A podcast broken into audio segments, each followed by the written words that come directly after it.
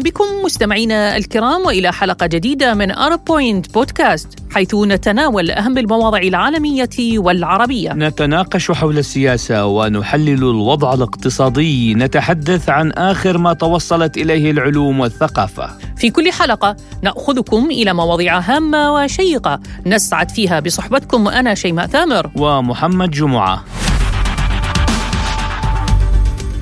أرواحنا هبة من الله. فكيف لنا أن نزهقها؟ وهل قرار الانتحار مخطط له أم هو وليد اللحظة؟ ظاهرة الانتحار وإزهاق النفس تنتشر بكثرة في المجتمعات العربية. الروح ذلك الشيء العظيم الذي نفخها الله بنا. فمتى تهون على الإنسان؟ ومتى ترخص الروح ومن أجل من؟ أنت جسد إن راحت الروح عنه تغدو جثة هامدة لا قيمة لها. مشاكل الحياة كثيرة ينجو منها ذلك الذي يفهم تعرجاتها ويرتقي بنفسه متخذا من الصبر والإرادة والأمل سلاحا لنفسه. أما الذي يصطدم بمشاكل الحياة فيغرق قاربه بسرعة ويترك مصيره لأمواج الحياة تهزمه الحياة ليرى أن التخلي عن الروح هو الحل الأمثل لكل تلك المصاعب. في حلقة اليوم من أرب بوينت بودكاست نتناقش عن ظاهرة الانتحار. كيف أصبحت منتشرة بالمجتمعات العربية. قبل أيام ضجت وسائل التواصل الاجتماعي بحادثة انتحار سيدة مصرية ظهرت بفيديو على الفيسبوك. تتحدث السيدة المصرية عن مشكلتها الشخصية مع زوجها المصري المتزوج من فرنسية الذي تزوجها لتكون الزوجة الثانية بالسر دون معرفة الأولى. الزواج استمر لما يقارب السنة حتى طلقها بحجة أنها أرسلت صور لزوجته ووثيقة الزواج وأقصد هنا للزوجة الفرنسية مما جعله يرمي عليها يمين الطلاق ويسافر. آية وخلال الفيديو تحدثت بمرارة عن قصتها ووجدت أن الحل من وجهة نظرها هو الانتحار فهل هذا هو الحل؟ وهل عجزت كل الطرق المنطقية عن مساعدة آية؟ آه أنت ما عملتليش فرح؟ و ومحدش من أهلك عارف إن أنت اتجوزتني؟ بس أنت هتعمل لي عزا. هتعمل لي عزا تلات أيام دي وصيتي هتعمل لي عزا وأهلك كلهم هيحضروا. وهندفن. هندفن معاك لأن أنا لسه ما استلمتش ورقتي. أنت قلت بس إن أنت طلقتني. هندفن في ترابكم والبلد كلها هتعرف إن اللي ماتت دي مراتك وذنبها في رقبتك. آه وهتيجي يوم القيامة أنا خصمتك. طبعا آية ليست الوحيدة بل هناك الكثير ممن يتصورون أن الانتحار هو الحل الأمثل للخلاص من صعوبات الحياة. عبد العظيم أحمد هو شاب سوداني يوثق اللحظات الأخيرة من حياته قبل أن ينهيها بطريقة مأساوية للغاية. الشاب السوداني يعمل بمجال تجارة السيارات عانى الكثير من مرض الفشل الكلوي ليقرر أن يرتاح منه إلى الأبد واضعا حدا لحياته بالارتماء في نهر النيل. إن بتغررت أن أنتحر في هذا الكوبري وحدي من دون فعل فاعل فقد ضاعت بي الحياة وتختصر عني من أرجو أن جميعا يسامحوني فيما فعلت وما سأفعل فوالله والله والله. لا خيار لي. لا أريد أن أتعذب وأعذبهم معي فالموت فلا بد منه كان غريبا أو بعيدا فكلنا ميت فإنا لله وإنا إليه راجعون. هنا قصة أخرى لشاب عراقي تعرف على فتاة عن طريق وسائل التواصل الاجتماعي. علي تقدم لخطبتها. فتأخرت الخطبة قام بحرق نفسه. الشاب قبل تعرفه على الفتاة حاول الانتحار مرتين وبعد حبه للفتاة وتقدمه لخطبتها انتحر. فهل بدل القول ومن الحب ما قتل؟ نقول اليوم ومن الحب ما حرق. نظرة الأديان للانتحار واضحة وصريحة فكل الأديان ترفضه تماما. بالمسيحية على سبيل المثال الكتاب المقدس يرى أن الانتحار مساويا للقتل وأن الله وحده هو الذي يقرر كيف ومتى يموت الشخص. أن تأخذ هذه السلطة في يدك هو تجديف على الله وفقا لتعاليم الدين المسيحي. أما الدين الإسلامي فله نظرته الخاصة عن الانتحار. نستمع إلى ما قاله بهذا الصدد الشيخ الشعراوي عن الانتحار. الأشياء الخارجة النافعة لابن آدم يخلقها الله ويجعلها ثم يملكها له. يبقى ماله. خلاص. لكن ذات الإنسان وأبعاد الإنسان خلقت لله وجعلت من الله وتظل مملوكة لله. وما دام الأمر كذلك خلقا وجعلا وملكا وما دمت لا تملك ذاتك ولا أبعادك فلا يصح أن تتصرف فيها. افهموها. هو الله خالق والله جاعل والله مالك. اتقوا الله وافهموا عن الله قوله أمن يملك السمع والأبصار؟ لم يقل من يخلق ولا من يجعل. بعد أن قال خلق وجعل قال إيه؟ ملك. وما دام ملك سنظل في ملكه. وقولوا له إن الإنسان لو ملك ذاته وملك أبعاده لما حرم الله الجنة على المنتحر. اللي بينتحر دي لو أن نفسه ملكه طب هو موت نفسه. نقول له لا لا يأخذ الحياة إلا واهب الحياة. مش أنت مش ملك نفسك. تموت نفسك يحرم ربنا عليك الجنة وتدخل النار. يبقى إذا لابد أن تتضح هذه و وأنا أقولها لأعذر نفسي أننا بلغنا ما فهمنا عن الله. يفهمون أو لا يفهمون هذا شيء آخر. للمجتمع والناس أيضا نظرة حول هذا الفعل فالبعض يرفض أن يصلي على المنتحر بعد أن يموت والبعض الآخر يدعو للمنتحر بالمغفرة ومنهم من يقول حرام خسر الدنيا والآخرة.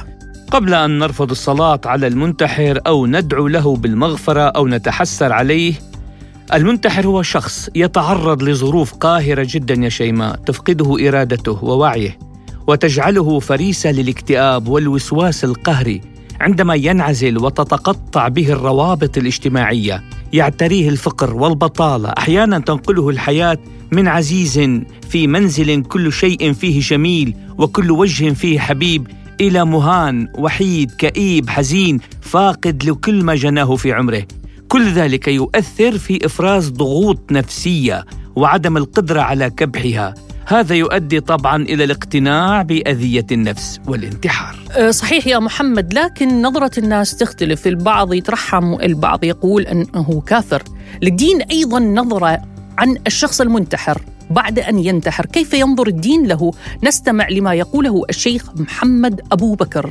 وبما إنك فتحتي باب قضية المنتحر يا إخوانا بالله عليكم. معلش بالله عليكم ما نبقاش قضاه إحنا ما إحناش قضاة إحنا دعاء يا سادة أنا بزعل جدا لما بسمع الناس تحكم بجنة أو بنار. على أي حد. لما بسمع الناس بتحكم بكفر أو إيمان على أي حد يا سادة لا الأزهر ولا الأوقاف ولا المسلمين ولا المشايخ ولا حد يحكم على حد بالكفر ولا الإيمان ولا الجنة ولا النار لأن المنتحر أمره إلى الله. راجل عاصي فعل معصية كشأن كل العصاة زي زيي أنا عصيت في حاجة وهو عصى في حاجة. أمره إلى الله. إن شاء عذبه وإن شاء عفى عنه. نسأل ربنا ليه الرحمة ونسأل ربنا ليه آه لأهل الصبر والسلوان والثبات. إذا نتفق على أن الشخص الذي يقدم على هذه الفعلة يعاني بلا شك من مشاكل حياتية لفترة ليست بالقليلة. لتسليط الضوء أكثر. تنضم معنا الدكتورة الأستاذة سامية خضر صالح أستاذة علم الاجتماع بجامعة عين شمس. دكتورة تحية حب لك منا أنا وزميلي محمد وأشكرك على تلبية الدعوة. يا ربنا يخليكي. ده أنا بشكركم على هذه الضيافة وبشكركم لأنكم بتلمسوا أمور في منتهى الأهمية. ربي يحفظك. دكتورة يعني هذه الروح اللي هي أغلى ما يملك البشر ما الذي يجعل الإنسان يتخلى عنها ويزهقها بلحظة؟ بالتأكيد أنه بيختلف من فرد لفرد ده نمرة واحد. مش كلنا زي بعض. نمرة اتنين الضغوط الصعبة جدا على الإنسان. ده نمرة اتنين. ثلاثة قد يكون مراهق وفقد أمله في الحب مثلا أو في العمل. ده ثلاثة أربعة كبير السن عندما لا يجد بجانبه أي من يرفع منه حتى مساعدته رغم إن عنده أولاد لكن ما بيجوش يشوفوه أو ام ما حدش بيشوفها ولا بيقول لها أنت فين. ده طبعا صعب جدا جدا يا سلام ده ده منتهى الصعوبه عشان كده حتى في بيوت الكبار السن ده حضرتك تشوف بصراحة أنا بتكلم وأنا متأثرة بتشوف قصص صعبة. طيب دكتورة سامية إذا كان لدى الشخص رغبة في إنهاء حياته لعدم قدرته على مواجهة الضغوط الحياتية طيب فما عليه أن يفعله للتخلص من هذه الحالة؟ لو يقدر يخرج يخرج. لو يقدر إن هو حتى يعني في, في بعض بيوت المسنين بيعملوا حفلات بيعملوا مثلا بيروحوا البيت نفسه بيعمل سهرات بيعمل رحلات. دي دي نقطة مهمة جدا جدا. طبعا لازم تكون حد من الأقارب على شوف بيقول لك يا ولد شوف يا ولد مودة مودة ورحمة. دي حتة مهمة جدا جدا. كتير من الأسر دلوقتي حتى في مصر دعيني أكرر عليك السؤال يعني الشخص اليوم يقدم على الانتحار مرة بمحاولة يفشل يخضع لعلاج ثم ينتكس ليتكرر مرة أخرى محاولاته تتكرر بالانتحار. لماذا تتكرر المحاولات لإنهاء النفس؟ قول تاني أن ربنا خلق الإنسان يقول لك إيه وديني ولا تنسيني. وديني ولا تنسيني. يعني بيحب ان إن يكون في مودة. طبعا ده يمكن بيقلش مع الحياة الصناعية والبحث عن الأموال والجري وراء يعني ما هو ليس روحاني بيقل بيقل طبعا. لكن حتة إن الإنسان جوه في روح في قلب في بيتأثر. حضرتك لما بتشوفي يمكن جزء من فيلم كده أحيانا بندمع أحيانا بندمع. فإذا كان يعني التأثير قوي جدا زي أب يقول له أنا مش عايز أشوف خلقتك. لو انت سقطت مش هدخلك البيت. مش هصرف عليك. بيحس بالصعوبة. خلاص بيكره نفسه. هو عشان تكره نفسك وتكره أبوك وتكره أمك دي صعبة جدا. فحتى بعد كده بيبقى خلاص حصل له جرح شرخ في النفس شرخ في قلبه شرخ في عقله. يبقى بيحس إن هو محدش عايزه. ف... فبيتخلص من حياته. وطبعا ده برضو حتة إحنا بنقوله يعني بنقول الإيمان بالله مثلا الصبر جميل. ما بنقولش الكلام ده الحلو دلوقتي على فكرة ما حدش يقول لك الصبر جميل.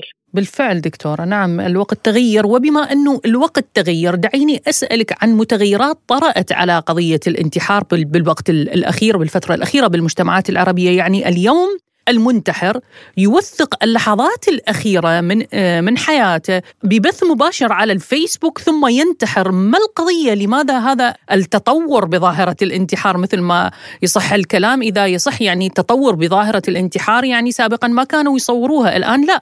ما الغاية من هذه هذا التصوير للحظات الأخيرة؟ عايز يقول لل... عايز يقول للعالم اللي حواليه عايز يقول اللي هيشوفوا أنتوا اللي عملتوا فيا كده أنتوا اللي خليتوني كرهت الحياة. أنتوا اللي قتلتوني. شوفوا أنتوا عملتوا فيا إيه. أنا يعني زي ما أنتوا جرحتوني وأنا دلوقتي مش عايز اشوفكم. بقول لكم ان أنتوا السبب. بحمل الآخر السبب. بحمل الآخر الذنب. بحمل الآخر الضمير لو كان حي. لو كان حي.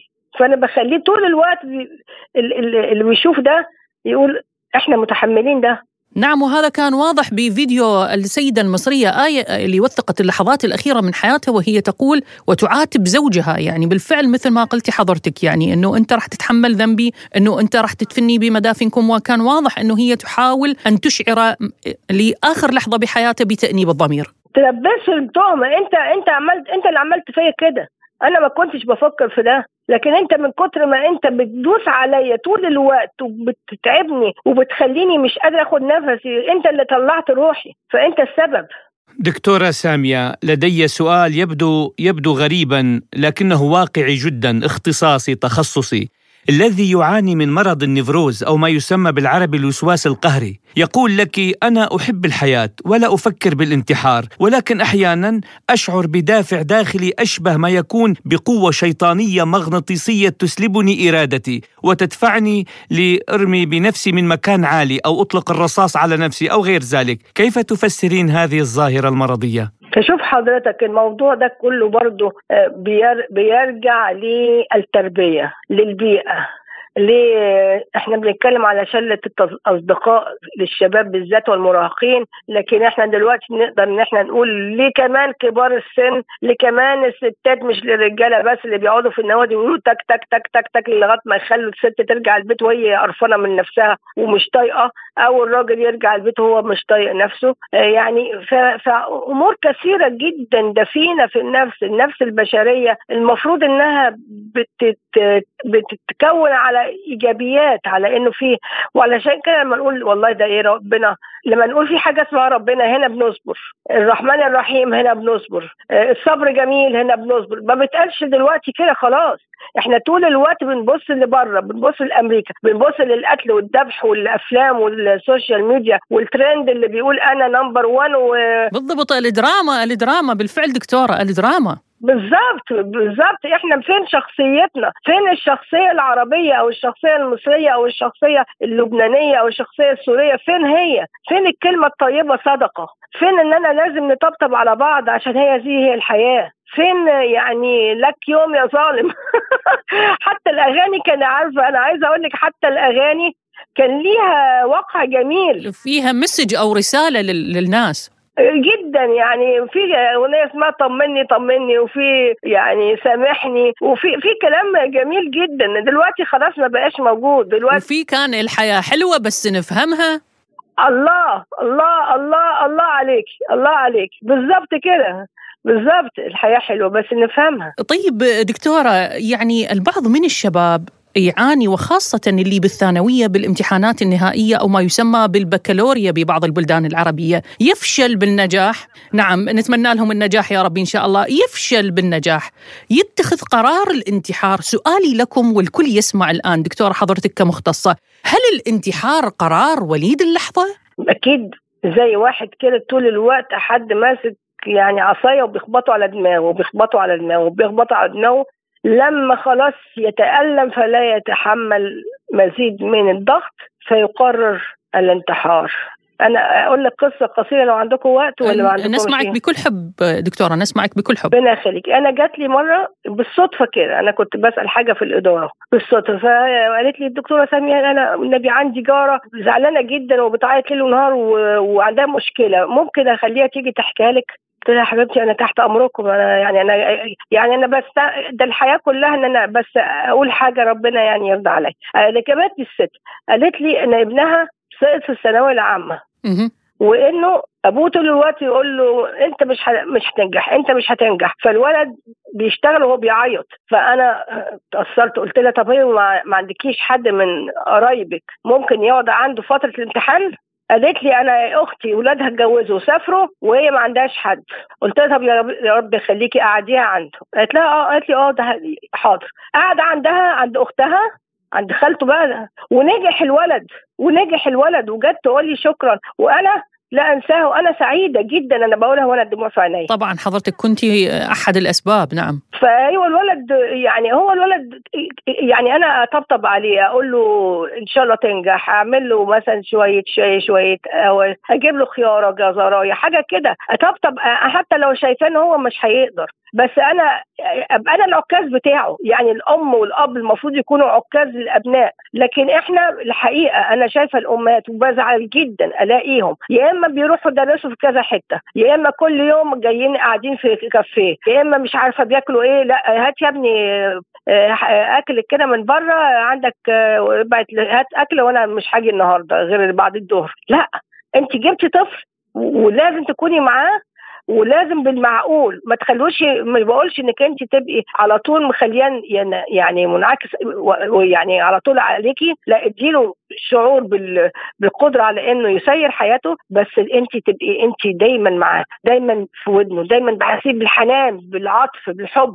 المصادقة المصادقة مع الأبناء دكتور. ده مهم جدا جدا. لو الأب شديد تقول لي أنا والله تقولي للاب ده الولد ده بيحبك قوي تصدق إن هو شبك أكتر ما هو شبه إيه؟ اتحكي على نفسك وتحكي عليه. ومشي ومشي يعني قطار الحياة. طبطبي عليهم. معلش ما إحنا عشان كده بنقول أنا أنا ده اللي بقول والله إنه يعني ربنا قال إيه؟ يعني الجنة تحت أقدام الأمهات. ما قالش بقى إنك أنت أنت الراجل وأنت لو مش عاجبك خلاص سيبي البيت وجويهم. لا. ما إحنا لو عملنا كده ما هو ده اللي بيحصل وخراب البيوت جاي من هنا. طيب دكتورة سامية هل هناك من نصائح يمكن أن نوجهها لمن يجدون أنفسهم في حالة انهيار ويريدون الانتحار؟ يعني بعض النصائح من قبلكم. أتمنى من كل شاب وشابة طبعا بنتكلم البنات والصبيان القوة والعزيمة. وحط قدامك لازم مثل أعلى. وإحنا كنا أنا شخصيا كنت بحط قدامي طه حسين كان ضرير. وما وكان ضرير وكان فقير جدا. وكانت بيروح الكتاب بيتضرب علقة. ويجيب المخدة يحطها تحت كتفه علشان الراجل اللي بيدرس لهم ما كانش بيشوف برضه. وامه قالت له انت هتنجح وتبقى زي قريب أبوك اللي في الازهر. راح الازهر فعلا. بعد كده جامعة القاهرة من جامعة القاهرة إلى فرنسا. البنت اللي كانت بتقف معاه حبته قال لها ما تسيبش مصر هتيجي معايا. وتبقي بتبوسي ايد امي. وطبعا ما كانش في في بقى ساعتها لا لا فيسبوك ولا حاجة. الأم فتحت الباب ومن مغاغة من مغاغة. فتحت الباب لقيت ابنها طبعا اغمى عليه بقى بعد كده رئيس جامعه القاهرة ثم وزير التربية والتعليم. واهتم بالمرأة واهتم بسهير القلماوي. أصبحت سهير القلماوي هي من أحسن الناس كاتبات وعظيمات وهي اللي عملت بعد كده معرض الكتاب في مصر. أول ما اهتمت بحاجة اسمها معرض الكتاب في مصر. لازم يكون قدامنا لازم يكون قدامنا قدوة. إحنا للأسف دلوقتي يعني ما فيش مشكلة إن يكون قدوة في فنانة بس لا بس لازم يكون في قدوة قدامنا كتير. الدولة مش مهتمة بالقدوة دي بالطريقة اللي كانت فيها زمان. الدولة بتعمل حاجات كتير جدا لكن الشباب محتاج قدوة مستمرة. ومتغيرة. وكمان فيها حتة حتة رحمة. الرحمة الإنسان ده سيدتي إحنا بنقول حتى على القطة نبقى رحماء مع الكلاب القطط العصافير. فإحنا ربنا يعني عظم الإنسان بعقله برحمته بقلبه. كل ما أقول أنت عظيم أنت إنسان تبقى أنت عظيم. ربنا اختارك عشان تكون الأعظم بين الكائنات. كل ما أحس إن أنا هيبقى عندي قدرة هيبقى عندي إرادة. هقدر إن أنا أغير هقدر إن أنا أكمل. أسقط مرة وأنجح مرة. سقطت في كل حاجة أغير خاص ما ما ينفعش يبقى أشوف حاجة تانية. الاستمرارية. الاستمرارية. إن شاء الله النجاح للجميع. نعم شكرا لك يا الدكتورة سامية خضر صالح أستاذة علم الاجتماع في جامعة عين شمس. كنت معنا ضيفة كريمة بعرب بوينت بودكاست. شكرا لكم وحياكم الله. شكرا لكم كتر خيركم. الحياة نعمة عظمى ومنحة كبرى. نعيشها مرة واحدة لن تتكرر. حاول أن تعيشها بكل ظروفها بحلوها ومرها. الحلو يصير مر والمر يحلى. لو نظرنا إلى التاريخ لرأينا أن الأنبياء هم أشد الناس بلاء. فهل نحر أحدهم نفسه؟ أم صبروا على مصابهم فكانوا خير قدوة للناس. فما بالنا ننكسر عند اهون مصيبه وما بال أحدنا يقدم على قتل نفسه وهو متيقن أن الأنبياء والصالحين قد رضوا بقضاء الله وقدره وصبروا على ما هو أشد من أزمته. نعم يا محمد الصبر ثم الصبر ثم الصبر الإرادة والتحدي. لذلك مهما كانت ظروف الانتحار فالمنتحر يكون دائما في موضع الازدراء. الاحتقار من المجتمع قاتل النفس هو قليل الصبر بائس يائس محبط. نعم شيماء الانتحار هو من أكبر الخذلان والخيبة. إذ لا يوجد أقبح من أن يعادي أحدنا نفسه فيكيد لها ويوقعها في المهالك. ومن كان عدوانه متجها لنفسه فلن يرضيه شيء من الدنيا ولو ركعت له بين يديه. إلى هنا نصل وإياكم إلى ختام حلقة اليوم من أرب بوينت بودكاست. كنا معكم فيها بهذه الساعة. معكم محدثتكم شيماء ثامر. ومحمد جمعة. شاركونا وضعوا تعليقاتكم. ولا تنسوا علامة الإعجاب. لا نقول وداعا. بل إلى لقاء قريب ومتكرر.